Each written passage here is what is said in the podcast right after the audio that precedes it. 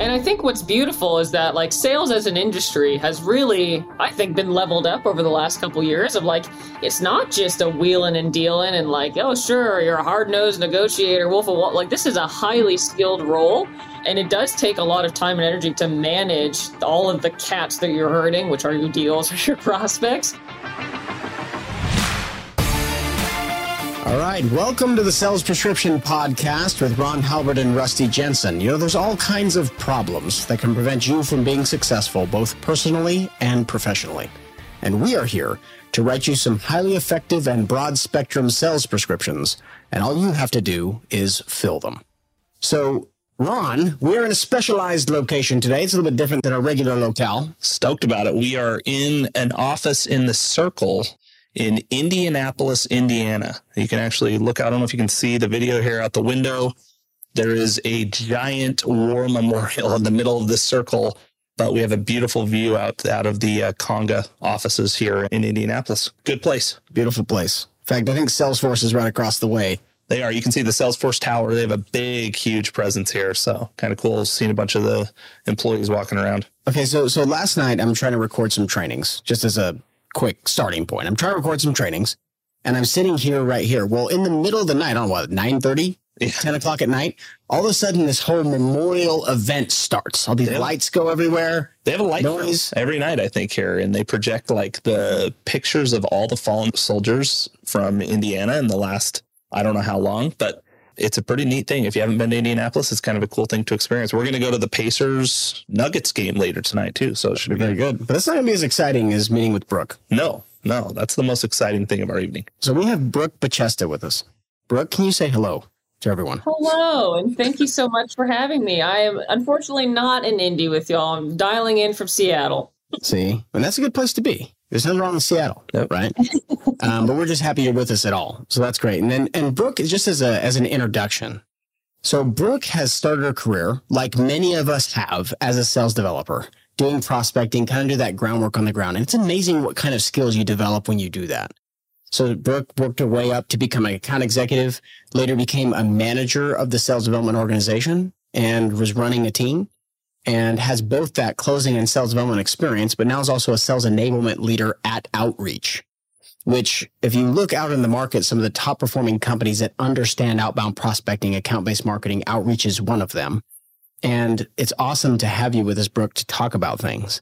And from a personal perspective, when Brooke is not out there helping to, you know, re- retain and promote and develop the XDR team at Outreach, Brooke is an executive sponsor for WINS, which is the Women in Sales Execution. And it's a women's sales organization that mentors the next generation of go-to-market employees for women. And you also enjoy mentoring some early stage career folks, like at the university programs and kind of going to campuses and doing lecturing and things like that as well, right, Brooke? Yeah, yeah, I've uh, been fortunate to have gotten in touch with some folks in the community here, specifically at like the UW sales certificate, they have their undergrad program, and I love chatting with folks who are brand new to sales about like this is like the world's best kept secret. You earn a fantastic living, you get a nice career, you don't need any experience, you get trained on the job, and it just opens up a bunch of doors. It's awesome. It's awesome, and it's fun. It's like it is fun. job. We've fallen in love with it, which is why we're here. We're, is why we, we like it so much that what do we do on our nights and weekends? We talk about it on a podcast. so clearly, uh, clearly, that is dedication right? I'll, I'll, say that. Yeah. Well, I'm excited to talk to you today, Brooke, for a few reasons. And one is your experience, and I can tell that you're a fantastic person. I also really love talking to people from companies like Outreach, where they are making billions off of sales developments being successful at organizations, right? So excited to hear your perspective on various things. And I'm sure that perspective will come with a lot of knowledge gained from a company like Outreach to start us off, you've managed sales development teams and prospecting teams for five ish years. How do you go about training sales developers and helping them to become successful? And how has that progressed for you over time? Yeah, I think early days, like, and even like in the before times before COVID hit and we all went to work from home, onboarding SDRs was like a, a speed game. Like they would come in, and I'm guilty of this too. Like you build this program, be like, all right, three days, you're going to get everything you would possibly need to know. Hope you don't right. forget it. Take the notes. Now get on the floor and make some calls. And like it was very much trial by fire. That is very true. Yeah, right. And we all got away with it because if you had an SDR team a couple years ago, you're probably at a high growth company. Like it was all about like we just got to get people on the phones. But as sales development has grown, which is wonderful, like it just doesn't fly anymore. And like if you're taking that to scale, it provides a lot of opportunities of like points of failure of like, well, you're going to forget everything. People are going to be overwhelmed. They're going to feel like they don't know what they're doing. They're going to get stressed out and go talk to their manager about that. And worst case scenarios, they say sales isn't for me. And it's because they just didn't feel like they had success early on. So I think now how we're thinking about it and at outreach, like in enablement, onboarding is a huge part of my life. So I've gotten to dissect it quite a bit, is extending that process and saying like okay boot camp can still be a boot camp that's intensive and like you got to get on the phones early and like get out there and, and give it a shot. But like what's the minimum possible amount of information that i can give you? Because i already know if i give you too much you're going to forget it all. And what are like the brass tacks things that like you need to leave having known at least these and then i only give you those. And then there's like more of a phased approach and like all right they come out of boot camp. They'll have a, a small awareness of the things. Like I know what my job is, I know how I get paid, I know what I'm supposed to be doing, and where to go find all the information and directions. And then it's like we call it like an awareness competency mastery approach of like they become aware, then they go to their frontline managers to become competent in the job. And then as they're later in their career graduating out, they should have mastered the role and are looking for job expansion. But I think that's different than what I used to do, which is like figure it out now and become a master of your craft in 30 days, which is just not reasonable, especially when you're at home alone and may not have the team around you. I completely agree. And it's interesting because a lot of times you would rely on cultural knowledge. So you dump information right. and you put them in a team and they're all working together on the team in the office. And you almost rely on your employees to teach them everything that they're supposed to do could kind of make up for the gap. I think it's an impressive observation where you're like, no, this has to change. It has to be modified. Totally. Yeah. I mean, it's, it's a real thing. We've had a, a tremendous amount of success also teaching people in the flow. So when, when you get them on the phones, you teach them how to do and how to use tools specifically related to exactly how they do the motions of the job versus training them on an entire tech stack of tools and all the depth. You can train them. This is how you use this tool in the motion of the job, which can get them up and going much faster and use it that way. Things like that that have that have worked well for us as well. So that's that's cool. Totally. Yeah. You you lose the benefit of osmosis of like, oh, I just I sat next to Rusty, so I get to repeat everything he says. Like I'm just mm-hmm. in my mm-hmm. own bubble. So you're right. You have to be more conscious of like what is documented and the directions you give. And totally agree that people learn by doing. So we're giving you a manual or saying like, hey, here's the thing, we're gonna like test drive it around. You're just gonna pick things up a lot faster the other way. Interesting. Love it. So, in some previous conversations, Brooke, that we've had, you mentioned to me the concept that I found to be very interesting and very impactful, which is this idea of leaders finding opportunities to help their reps win.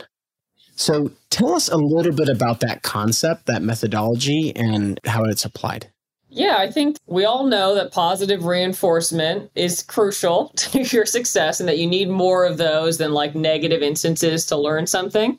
Mm-hmm. Uh, and it goes back to the previous thing we are talking about of like you have to have incremental learning so that hey like you're not going to be able to just i mean maybe you can and you're like a gift to salespeople just pick up a script and like figure it out. But most people they stumble a couple times they're fumbling with the value prop so you got to give them some easy wins and maybe that's in the form of like hey you're going to call inbound leads that are like kind of expecting you to call. Or you're going to call small accounts where like even if you totally botch it the risk is low enough to the business that no one's going to roast you it's okay we'll give it another shot we'll try them again later so making sure that there's a path like that in your learning and development so that if I'm a sales rep and I make a great call, like I can attach to that feeling of success and say, hey, like I won something today, even if I didn't book the meeting, I, I got a new piece of information. So not only is it incrementally stepping out what you're training people on, and what you're asking them to do, but making sure that they know what are the individual points of like, hey, this is a good thing, so that it's not all riding on did I hit my quota, which of course is important, or did I book a meeting today? Because there's lots of other wins that can come out of that. But if they don't know to look for it, they're going to feel like a failure, is my opinion. So making sure it's like, hey, here's your rubric. Well, like call, like a great call, like has an awesome upfront contract it tells people like what you're hoping to learn. You're using a nugget of information to get their attention. You're making an ask. You're overcoming objections. Like there's all these things. There's a whole laundry list. If you didn't get them all, but you got three out of the 10 on your first try, hey, that's pretty good. You got those down pat. Let's keep on keeping on and focus on that. Yeah, it's pretty challenging because I think, especially as a new rep, and you mentioned this in the start of this, like the great thing about software sales and sales development in general is not a lot of people are coming with a ton of sales experience. They're not coming, you know, and starting this job having 10 years of selling software or whatever, right? That just wouldn't be the case. And so without that experience, it can be it can beat you down pretty quickly. The frequent rejection that you get from just cold calling in general and and then adding to that fact of I can't hit my number for the first couple months. You know, if, if you're only measuring quota. So looking for other successes is, I love that idea. Yeah, totally. And like, you know, sales is, it's a majority mental game, I think. Like you can teach people how to make cold calls or how to close a deal or how to negotiate. But if they don't know what they're like the long game that they're playing, it can get really exhausting. And I think that's where we see a lot of burnout is like folks are like, hey, I had two bad months in a row and it feels like an eternity. Sales just isn't for me. When in reality, it was like, oh, maybe like you had a lot of potential and you you just needed some additional encouragement to get past the first hump. Yeah. I, I think it's such an insightful approach. One of the things I can definitely say is if you don't do it, you're really setting your sales developers and your salespeople up for failure. They need to know as they go through their development cycle that the things that they're doing are leading to success. They need to know that they're on the right track. They need to know that today was a successful day. You won today because you did these things well. You're winning this week because you're developing these skills. You're progressing to a point of success.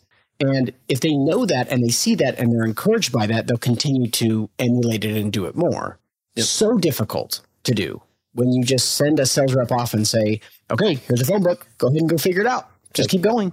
Yeah. Because the inverse of that is, right, like I give you the phone book and you make a call and you're like, hey, that was pretty good. I got somebody to pick up. And you're all jazzed on the adrenaline rush of like, oh God, somebody picked up the phone. And if I come in and be like, yeah, nice try, but like you screwed up your pitch, you should have worked on that. They're going to learn from that, that, oh God, this is a high risk environment. If it's not perfect, I get yelled at for it. This is not fun. I don't want to make any more calls. Even if they don't verbalize that, I feel like that's what they're gaining from that experience.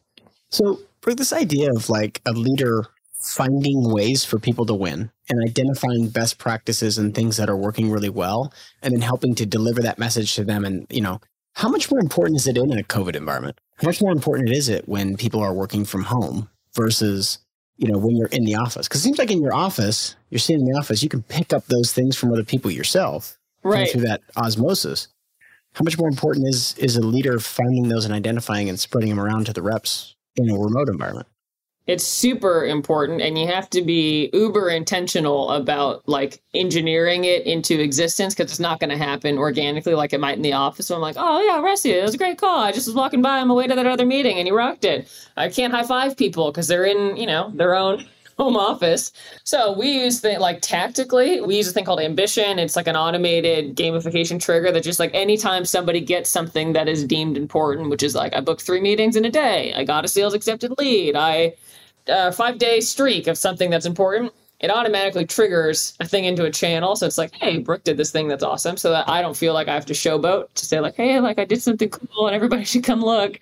Also, like if we're running a call blitz, normalizing, like, hey, live Slack, what's going on? Like, hey, you got somebody, didn't book a meeting, but I got really good information. Or like, I finally got the CRO on the phone. She's been ghosting me forever. It's not a meeting yet, but like, here's what I learned. Or I booked a meeting, and then everybody can add into that success. And it is awkward, right? Because I'm forcing myself to put it into a Slack channel. But it encourages an environment of like, yeah, you should celebrate your wins and other folks. And on the other side of that, it's like, you know, managers making an effort. And I love that our management team does this. It's just, it's part of their operating rhythm of anytime somebody hits their quota, the manager writes up a nice blurb from the heart in the Slack channel, tags the rep and says, Ron just hit their quota today, super excited, they've been working so hard, they battle pass, blah, blah, blah. And then everybody gets to pile onto that, including our VP of sales, including myself. It's like a nice public pat on the back. I love that. Got to do that when you're working from home. I mean, you used to get that in the office just in the form of high fives. Right. Like, hey, right. You know, and, and like back when I was leading teams in office, which we're kind of in the middle of like sometimes in the office, sometimes not currently where I'm at. But wasn't that like 30 years ago? Yeah, it feels like a long time ago that it was five days a week in the office. But but I mean, that's what you would do, right? Is you would stand up and, and shout out like, "Hey, so and so just got their first opportunity, or just a quarter for the month," and you'd get a, an applause throughout the group. But now you have to kind of do that through Slack. Another thing that I've really discovered helps new reps to feel like it was a successful day before they're really getting opportunities and hitting quota and things like that is I try to use KPIs to do it. And I want to talk a little bit about KPIs and get your opinion on this, Brooke. So over the years, it's pretty obvious. I've noticed, I'm sure other people have noticed that people don't always love metrics and KPIs. I've seen this in reps, I've seen this in leadership. Sometimes people feel like measuring KPIs is micromanagement, mm-hmm. as you've seen. People want to be trusted to do their job. So, in your view, why are KPIs and metrics so important? Like, why is it something that, because obviously outreach feeds us a lot of our KPIs here at Conga, but as far as like the results and the metrics. So, walk me through some of that.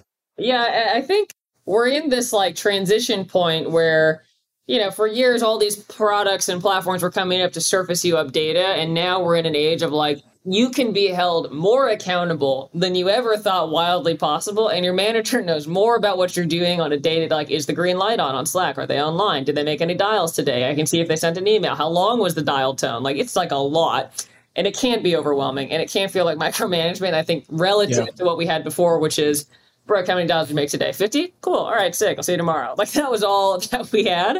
So it can feel overwhelming. I think it is important to explain the why to your reps. Because if I just say, make 60 dials and put 15 people in sequence because I said so, for sure, people are going to say, this is lame. Like, I'm just doing this because she told me to. Like, why am I? This seems like a lot of extra effort for nothing. But if we work back the like, hey, statistically, if you do this, you're to, this is your conversion rate. We think that you're to be here. You're to talk to this many people. You should book at least one of them on the phone, which nets out to this, like you hitting your quota. And that's why this thing exists. Like, trust the process. I think it can be an easier conversation. But the other reason I think KPIs are important in general is because the scale at which people manage their pipelines now, again, as a result of all these products, including outreach on the market, is much than it was before. Like when I was an SDR, we didn't outreach didn't exist. I, I just had Salesforce and a spreadsheet. And I could reasonably manage maybe 20 people that I was actively prospecting every month, like writing a nice email. And I'm so sorry. Thank you, Sally, my previous manager, for trying to coach me. But I would constantly just do the like, oh, I'll send 3,000 emails at the end of the day because she told me to. And like I'm hitting my KPI, but they did nothing. So I was really prospecting 20 people. Today, if you're using any kind of engagement intelligence or sales engagement platform or anything, like that number is probably more like 100 to 200 people, which is a lot. And the KPI mm-hmm. be there so that you, as the human, can continue to drive the machine.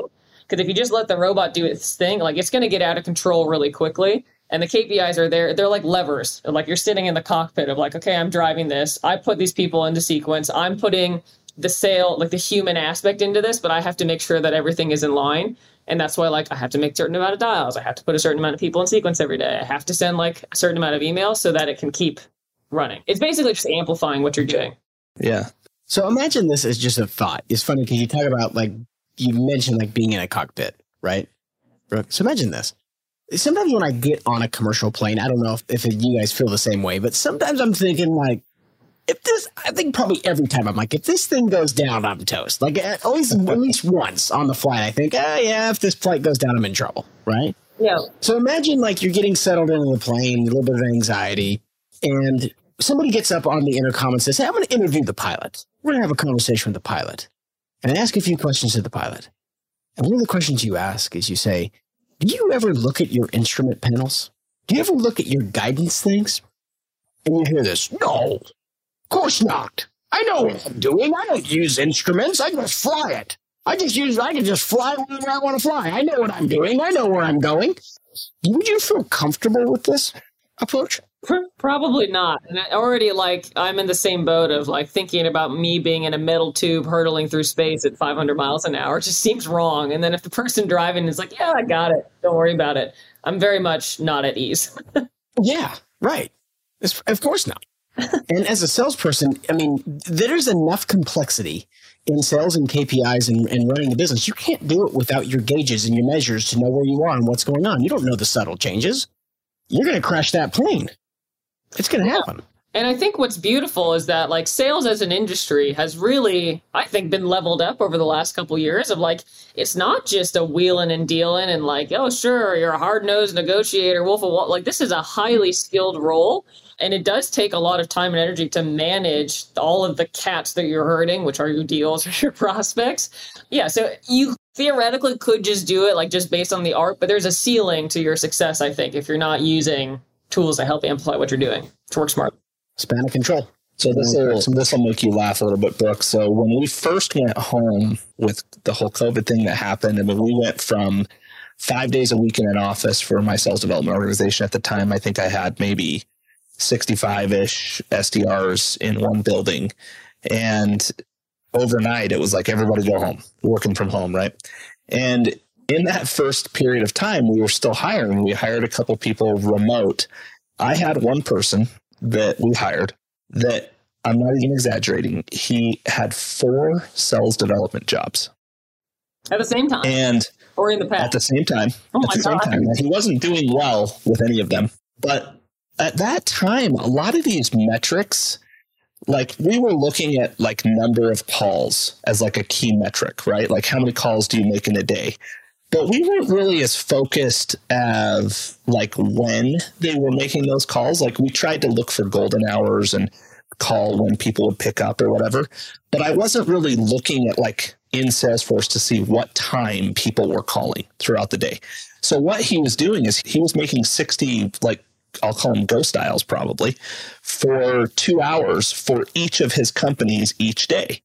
And this was like Teams wasn't even really fully released yet. We, we had Teams at that company when once it once it was released, and we had like the red, green, like whatever, yellow away on your teams, and it, we started notice he was away a lot, and so we're like, hey, you're, you know, started trying to manage to you being online, and he told me this after we turned him, but he found this device that no joke shook his mouse.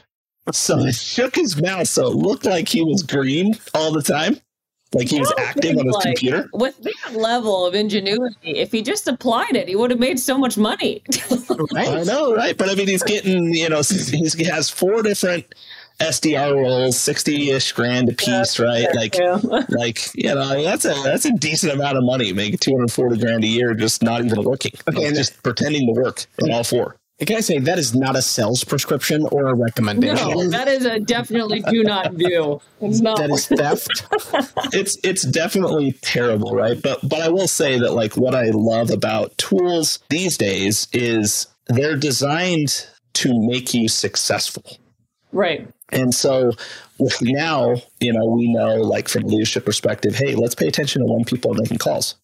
And not just to look for the guy that's doing that, because that's a special case. And I don't think there's a lot of people that are that unethical that they'd be willing to do that. But it's also like, what time should I be calling? What, you know, what's, what's effective for those calls? What is my talk time? It's measuring more than just the number of dials that we used to when sales engagement first came out as a platform.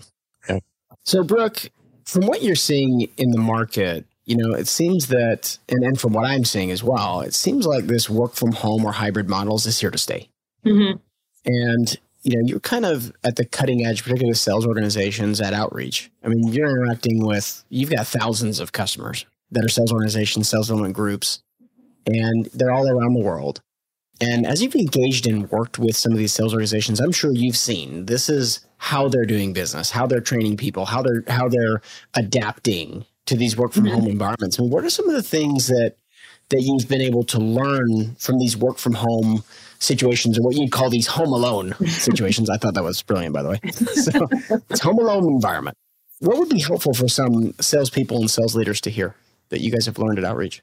I think like one is the importance of over communicating, and that's not just having like, hey, a daily huddle where everybody shows their face and like you shoot the breeze for a second, but like there's so much opportunity for things to get lost in translation whether that's on Slack or like I misheard directions and now I'm like chasing this thing that's not that relevant anymore. Like just continuing to check in with people if we do a training now, and this is different, and maybe it's just because we've grown as a company too, but like in the before times, if I did a training, I'd run it live and be like, all right, everybody's got it. There was no checking after this. Like, you're good. I said it. You heard me. We are good to go. Now it's like you got to do the training. There's got to be documentation in your Seismic or whatever you're using to manage that content. There's got to be an email or a Slack message that goes out. And the managers need some talking points to say, hey, we're in our one on one. We talked about this thing. How do you see yourself implementing that in your role now? And that's not because we want to micromanage. It's just like if you're just staring at a screen, 100% it's less engaging than human to human. So, like, you have to force the interaction. So, that's one. And the other one is like, you, you kind of have to force fun too. Like, one of the things that I love that our leadership team has started doing is like every week there is at least one huddle that's just to shoot the breeze thing. Like, there's no agenda other than it's like a show and tell. What do they call it? Ah, I forget it, but it's like spotlights or something where I would get five minutes, I think, and like I can make a slide of like, here's what I like to do when I'm not at work. Like, here's all my hobbies. Here's like my dogs, my husband. Here's what I did last weekend. I'm really cooking. Here's what I made. And people just ask you questions about it because you don't get the opportunity to do that when you're like, okay, we have 30 minutes of a one on one. Let's get into your personal life. Go. Like, you don't have right. natural cushion time. Right. That's a good point. So it is, I think, just being really intentional about the culture you want to build and building that stuff into an operating rhythm of like it happens all the time and it's not one off. I mean, if you think about it, like in an office situation, there's time for that every day. Mm-hmm. You know what I mean? Like you're you're doing water cooler talk on a daily basis with people where you're you know having a quick chat or finding out what people did for the weekend or whatever else and I've even heard some sales reps and just people in general like say, Hey, this is a reason why we should be hybrid or at home forever is because I can be more effective from home. I don't know that a lot of the data I've seen, you know, as far as the research that I've done with some other companies, I don't know that it shows that it's that much more effective to be home, but that is definitely an argument that I've heard people make is is I'm not bothered as much or whatever. But mm-hmm. is that a good thing, right? Like it seems to me that you would want cultural engagement. You would want to have some water cooler talk, even if it seems like it's a presentation about who you are and what you cooked for breakfast this weekend or whatever. Yeah, and I think like if you look at productivity, I think most businesses did see an increase to like revenue when people were at home. Because you're right like they were just working all the time which may not be very sustainable. What we lost right. though was that human interaction and i think we're seeing that now with all the churn and the great resignation where everybody's quitting because they're like okay i just came in and i make the dials i'm like i don't have a best friend at work anymore i don't like had talk to people in the kitchen anymore so like this is just a job now. So i think yeah even if you are remote making sure that there's some fun stuff in there. Yeah definitely software companies saw a revenue increase you know what I mean? Like yeah. if you didn't have outreach before yeah, or exactly. a product like that, they're definitely to see yours. I would not have wanted to work like in a office supply company. You're right. I couldn't. After, after that, I'm sure there's uh, there's lots of yeah, yeah, definitely like SaaS companies. Uh, with the at home stuff, definitely revenue. So, to finish off, I, really want to dive into some overall career advice from you, Brooke. You've been there, done that. I guess is how some people say, been a sales developer more than once. Uh, you've been in direct leadership, and now you train enablement and enable salespeople. So, walk me through like these new people, especially when you're working with the organization that you work with to, I guess, train and develop like brand new people in their careers. What type of advice are you giving them from a career perspective? Yeah, I think for starters, it's that we all bring our whole self to work. So, like, you, you do have to prioritize. SaaS sales it can be all consuming. So that's when I say prioritize, I mean like I'm not obsessed to a negative point with this job. Like, you know, I go to bed early so I can get up and perform well. I eat healthy and I try and exercise. I'm in a good mood to talk to my teammates the next day. I'm not going out to a show and staying out to three in the morning and then like coming to make dials. Like I, I've focused on that. The other part is like play the long game. SDRing is really, really hard. But think like, what is this going to do for your whole career? Of again, it's not just a gig. It, it, can be if you want it to be, but like it really opens up a lot of doors. So think about like what kind of transferable skills are you getting from this opportunity, and like how is this going to move you into a closing role, manager role, pro serve, enablement? Like everybody loves to hire SDRs because you know how to hit a number, you work well with the team, you understand the value of your product. So you're in a highly marketable spot. And I think the other part of that is just like having a good perspective of like, it is, I have been caught many times as an SDR or manager even this role now, like this job is hard and I'm exhausted. SaaS moves really quickly. Maybe I'll just quit and move back into my van and drive around the country. like it's easy to get caught in that mindset. But the perspective of like what I said at the beginning, what an incredible opportunity. Like you're getting trained on the job with the best of the best. You're surrounded by nice people, hopefully, who you like to work with, who are teaching you new things, and like you're getting to use your brain. Like there's a lot of positive things. And I guess it's just an exercise in gratitude every day because it can be very easy to get stuck in like the negative Nancy mindset. Honestly, we're not like, I've mentioned this before on the podcast as well, I think, but I don't really feel like I live life looking for ease. I look for fulfillment, right? And there's yeah. so much fulfillment in in finding success what, at whatever you choose to do. And and I tell people all the time, including my own team, I'm like, if you're waking up with that sense of dread, something needs to change. Mm-hmm. Like you can feel exhausted and you can feel worn out and you can feel like, man, I'm putting my whole and you can feel really frustrated at times. But that's what brings the fulfillment is the accomplishment of doing something hard and mm-hmm. finding success doing something hard. It's not in looking for ease in life. And that's really where people I think get confused. And if you're looking for ease, software sales really is not the is not a place you want to show up and uh, and look for ease. But if you're looking for something that is hard that you can find a ton of fulfillment. You can get trained on the job. You can be, you can really develop yourself and become something great and make a great living. This is where you want to be. Show up and hang out and yeah, and learn. Well, if you want something easy, you could just be a midnight security guard in Idaho.